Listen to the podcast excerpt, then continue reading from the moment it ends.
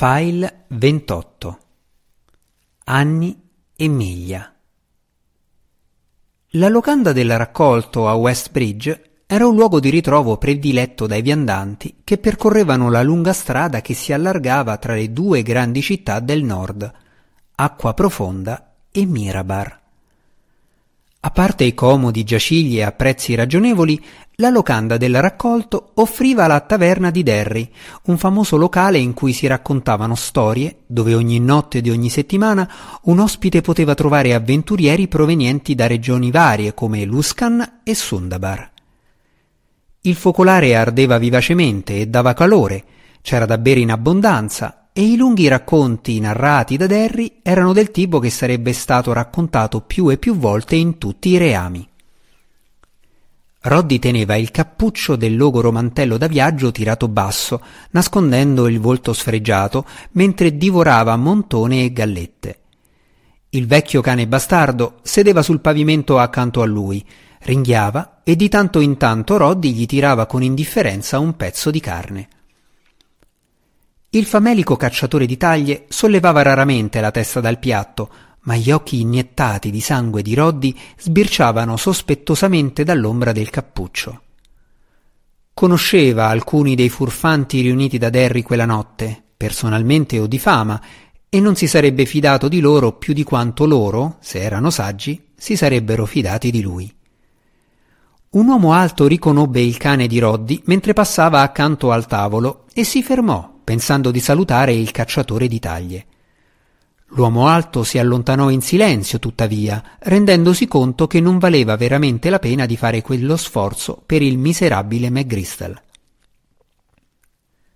Nessuno sapeva esattamente che cosa fosse accaduto anni prima sulle montagne vicino a Maldobar, ma Roddy era uscito da quella regione profondamente segnato, sia fisicamente che emotivamente.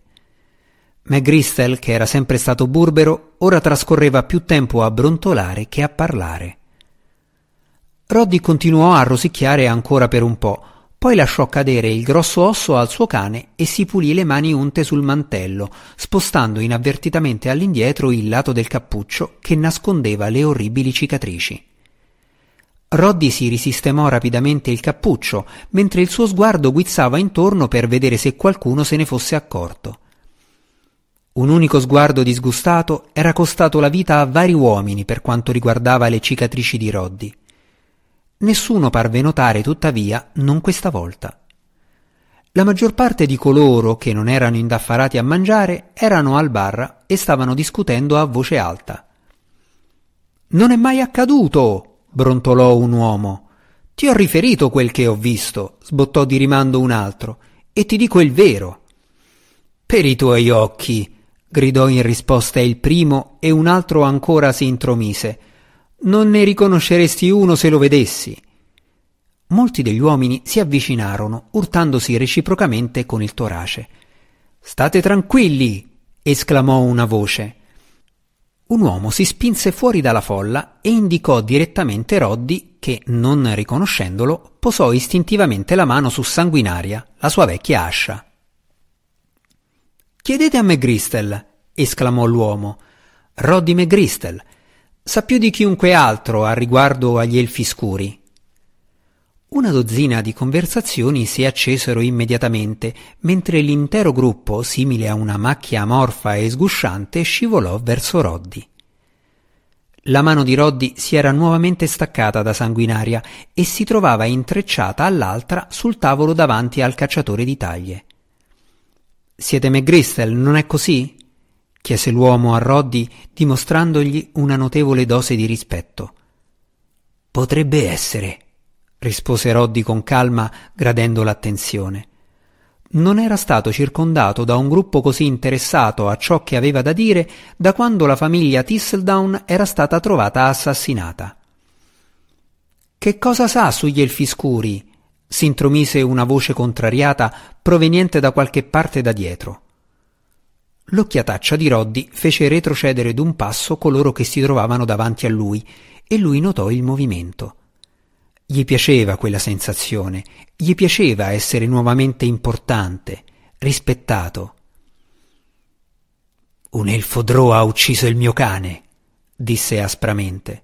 Abbassò la mano e sollevò la testa del vecchio cane da caccia bastardo, mostrando la cicatrice. E ha ammaccato la testa a questo. Maledetto elfo scuro, disse deliberatamente, togliendosi il cappuccio dal volto. A me ha lasciato questo. Normalmente Roddy nascondeva le orribili cicatrici, ma le espressioni stupefatte e i mormorii della folla risultarono immensamente gratificanti allo sciagurato cacciatore di taglie. Lui si volse di lato, fornì loro una visione completa e assaporò la reazione quanto più poté. Con la pelle nera e i capelli bianchi? chiese un uomo basso dal ventre grasso, quello che aveva iniziato il dibattito al bar con il suo racconto di un elfo scuro. Doveva essere così se si trattava di un elfo scuro, sbuffò Roddy in risposta. L'uomo si guardò intorno con aria trionfante. È quello che cercavo di dire loro, disse a Roddy. Sostengono che io abbia visto un elfo sporco o magari un orco, ma io sapevo che era un drò. Quando si vede un drò, disse Roddy con aria torva e deliberatamente, caricando d'importanza ogni parola, allora si è sicuri di averlo visto. È un'esperienza che non si dimentica. E se qualcuno dubita delle tue parole, che vada a trovarsi un drò. Tornerà a chiederti scusa.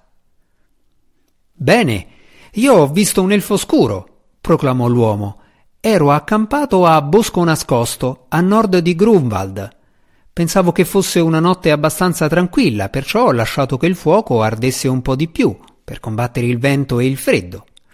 Beh, è arrivato questo straniero senza un avvertimento, senza una parola. Ora ogni uomo del gruppo pendeva dalle sue labbra, ascoltava le sue parole considerandole in una luce diversa, dato che lo straniero sfregiato dal drò aveva confermato la storia. Senza una parola, o il grido di un uccello, o niente, proseguì l'uomo dalla pancia grassa. Aveva il mantello tirato basso sul volto, sospettoso. Perciò io gli dissi che cosa cerchi? Cerco un luogo in cui i miei compagni e io possiamo accamparci per la notte, rispose calmo come potreste essere voi. Mi parve sufficientemente ragionevole, ma quel cappuccio tirato basso continuava a non piacermi. Togliti il cappuccio allora, gli dissi. Io non divido nulla senza vedere il volto di un uomo. Lui prese in considerazione le mie parole per un minuto, poi sollevò le mani, molto lentamente, L'uomo imitò il movimento in modo teatrale, guardandosi intorno per essere sicuro di avere l'attenzione di tutti. Non ho avuto bisogno di vedere altro, esclamò improvvisamente l'uomo, e tutti, anche se avevano sentito lo stesso racconto narrato allo stesso modo soltanto un attimo prima, balzarono all'indietro per la sorpresa. Le sue mani erano nere come il carbone e magre come quelle di un elfo. Allora compresi, e non so come ho fatto a capirlo con tanta sicurezza, che avevo davanti a me un drò. Un drò, vi dico, e che chiunque dubiti delle mie parole vada a trovarsi un elfo scuro per proprio conto. Roddy annui dimostrando così la sua approvazione, mentre l'uomo dal ventre grasso guardava dall'alto in basso coloro che avevano dubitato di lui. Pare che io abbia sentito parlare troppo di elfi scuri ultimamente, brontolò il cacciatore di taglie. Io ho sentito parlare solo di quello, s'intromise un altro, finché non abbiamo incontrato voi, voglio dire, e ci avete raccontato del vostro combattimento. Con questo arriviamo a due drò in sei anni. È quel che ho detto, osservò Roddy con aria torva. Mi pare di aver sentito parlare troppo di elfi. Roddy non riuscì mai a terminare la frase, dato che il gruppo che lo circondava esplose in risate esagerate. Al cacciatore di taglie parve di essere ritornato ai bei vecchi tempi, quando tutti coloro che gli stavano intorno pendevano dalle sue labbra pieni di tensione. L'unico uomo che non stava ridendo era il narratore dal ventre grasso. Era troppo scosso dalla storia del proprio incontro con il Drò. Ancora adesso, disse al di sopra della confusione, quando penso a quegli occhi viola che mi fissano da sotto quel cappuccio. Il sorriso di Roddy scomparve in un batter d'occhio. Occhi viola! riuscì a malapena a danzare. Roddy aveva incontrato molte creature che usavano l'infravista, la visione sensibile al colore più comune tra gli abitanti del buio profondo, e sapeva che normalmente tali occhi si mostravano come punti rossi. Roddy ricordava ancora intensamente gli occhi viola che lo guardavano dall'alto mentre lui era intrappolato sotto all'acero. Allora aveva capito, proprio come ora, che quegli occhi, dalla strana tonalità, erano rari anche tra gli elfi scuri. Gli appartenenti al gruppo più vicini a Roddy smisero di ridere, pensando che la domanda del cacciatore di taglie mettesse in dubbio la verità del racconto dell'uomo. Erano viola, insistette l'uomo dal ventre grasso, anche se c'era ben poca convinzione nella sua voce tremante.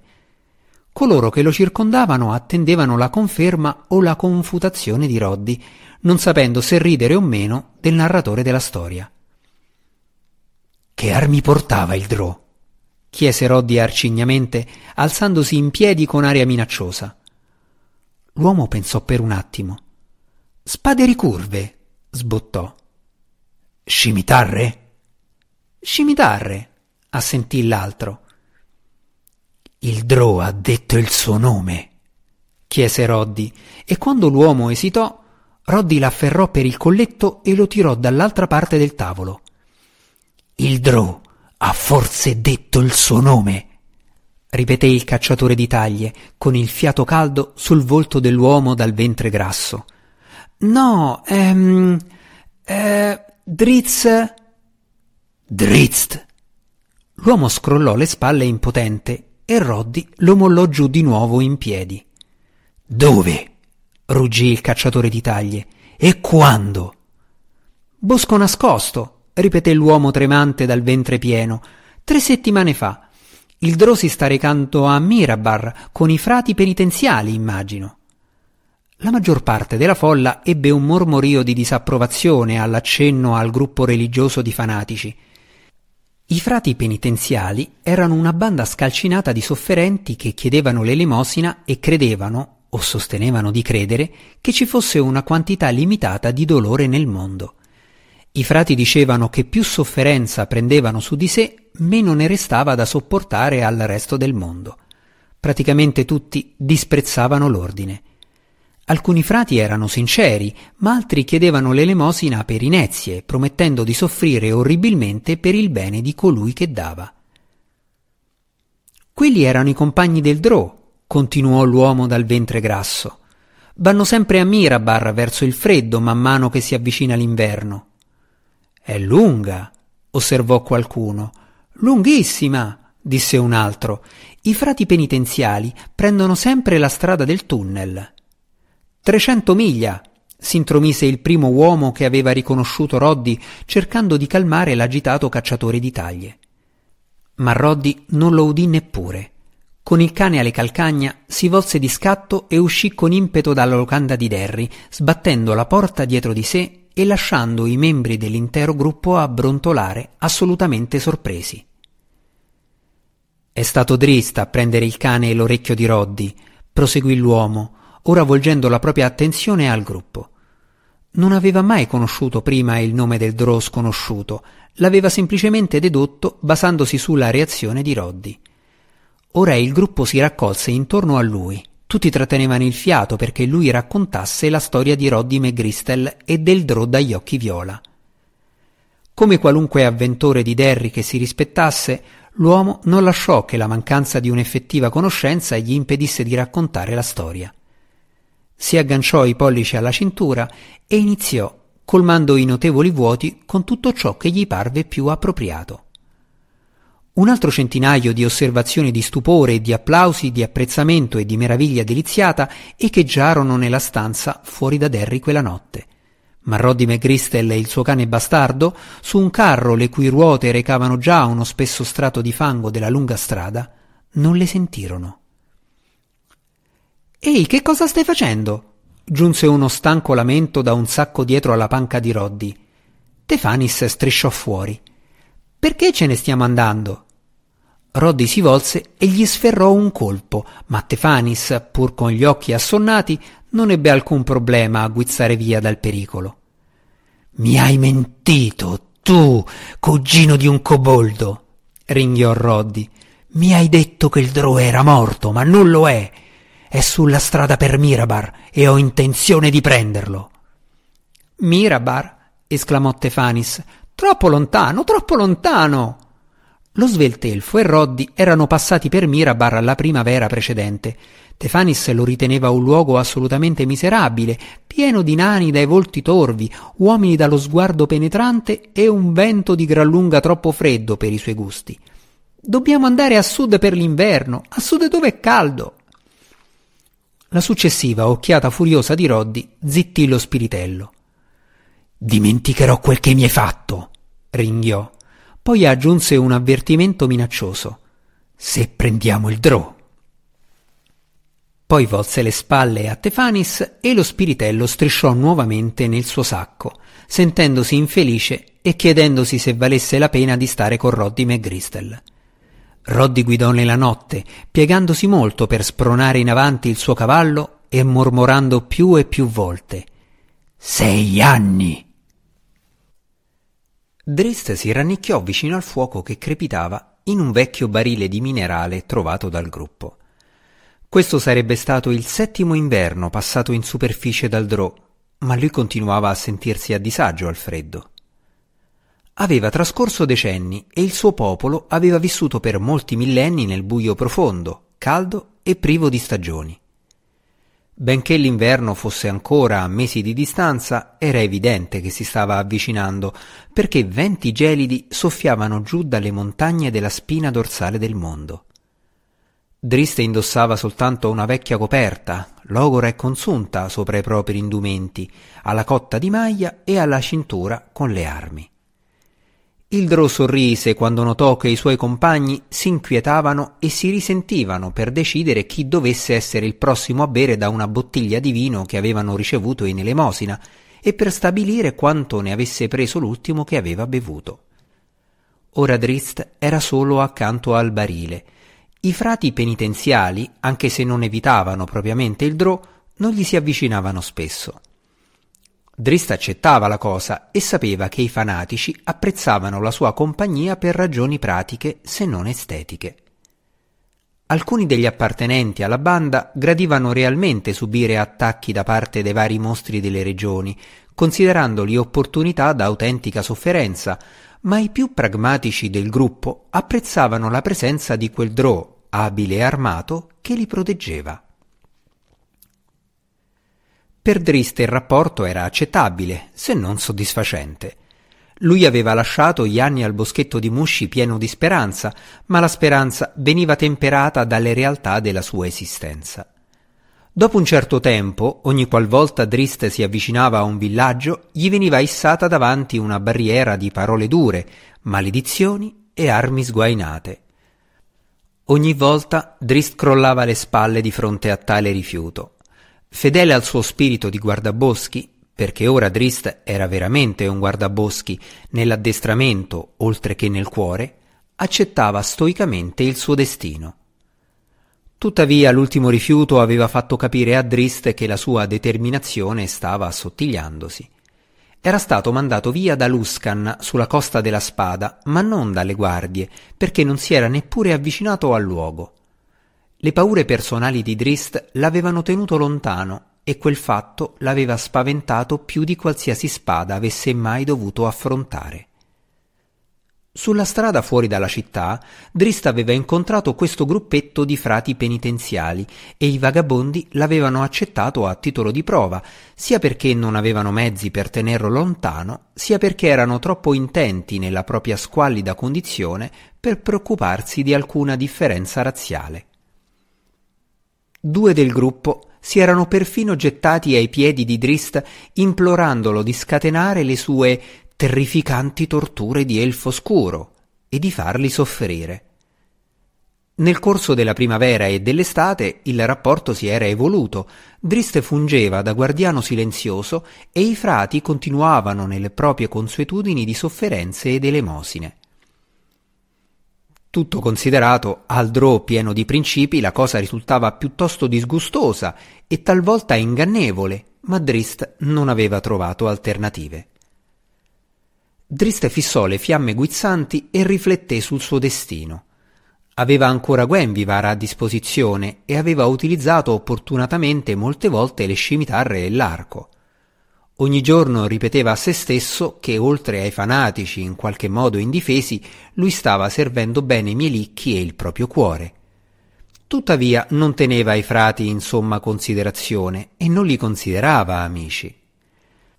Osservando ora i cinque uomini ubriachi che sbavavano l'uno sull'altro, Drist sospettò che non l'avrebbe mai fatto. Colpiscimi! Frustami! Esclamò all'improvviso uno dei frati e corse verso il barile, inciampando addosso a Drist. Il drò lo prese e lo raddrizzò, ma solo per un attimo. Scatena la tua perfidia drò sulla mia testa! farfugliò il frate sporco dalla lunga barba e il suo corpo dinoccolato si accasciò in un mucchio spigoloso. Driste si allontanò, scrollò il capo e si introdusse inconsciamente una mano in tasca per sentire la statuina d'onice che aveva bisogno di toccarla per ricordarsi che non era veramente solo. Stava sopravvivendo, combattendo una battaglia interminabile e solitaria, ma era lungi dall'essere soddisfatto. Aveva trovato un luogo, forse, ma non una casa. Come il boschetto senza Montolio, rifletté il Drò, non poteva essere casa mia. Hai detto qualcosa? chiese un frate corpulento, fratello Mateus, venuto a raccogliere il compagno ubriaco. Ti prego, scusa fratello Jenkin, amico, temo che abbia bevuto troppo. Il sorriso confuso di Drist gli rivelò che non si era offeso, ma le sue parole successive colsero di sorpresa fratello Mateus, il capo e il membro più razionale del gruppo, se non il più onesto. Completerò il viaggio fino a Mirabar con voi, spiegò Drist, poi me ne andrò. Te ne andrai? chiese Mateus preoccupato.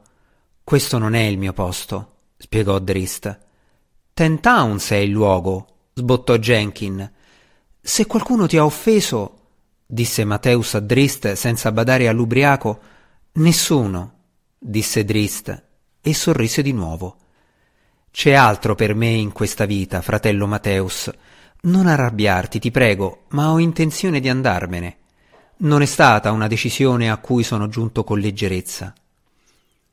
Mateus impiegò un momento per prendere in considerazione le sue parole. Come preferisci, gli disse, ma potresti perlomeno scortarci attraverso il tunnel sotterraneo che porta a Mirabar? Ten Towns, insisteva Jenkin, quello è il posto per soffrire. Piacerebbe anche a te, Dro, terra di rinnegati, dove un rinnegato potrebbe trovare il suo posto. Spesso nell'ombra si annidano furfanti che depredano i frati inermi, lo interruppe Mateus, dando a Jenkin una rude scrollata. Drist si fermò per un attimo paralizzato dalle parole di Jenkin. Tuttavia Jenkin era crollato e il Drò sollevò lo sguardo su Mateus. Non è per questo che prendete la strada del tunnel che conduce alla città? chiese Drist al frate corpulento. Il passaggio sotterraneo era normalmente riservato ai carri minerari che scendevano dalla spina dorsale del mondo, ma i frati passavano sempre per di lì, anche in situazioni come questa, quando dovevano effettuare un giro completo della città solo per giungere all'ingresso della lunga strada. Per diventare vittime e soffrire? continuò Drist. Sicuramente la strada è libera e più conveniente con l'inverno ancora a mesi di distanza.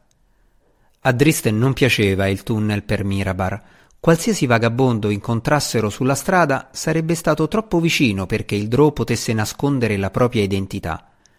Attraversandolo, Drist era stato avvicinato nel corso di entrambi i suoi viaggi precedenti. Gli altri insistono per passare attraverso il tunnel, anche se è lontano molte miglia dalla nostra strada, rispose Mateus con asprezza. Ma io preferisco forme di sofferenza più personali e apprezzerei la tua compagnia fino a Mirabar. Drist desiderò urlare contro il frate ipocrita. Mateus considerava un'aspra sofferenza saltare anche solo un pasto e usava questa facciata perché molte persone ingenue davano monete ai fanatici ammantati, nella maggior parte dei casi semplicemente per liberarsi dalla presenza di quegli individui maleodoranti. Drista annui e osservò Matteus che trascinava via Jenkin. Poi me ne vado, sussurrò sottovoce. Poteva ripetersi varie volte che stava servendo la sua dea e il suo cuore, proteggendo quel gruppo apparentemente indifeso, ma il loro comportamento sfidava spesso apertamente quelle parole. Drò, drò! biascicava Jenkin mentre Mateus lo trascinava nuovamente dagli altri.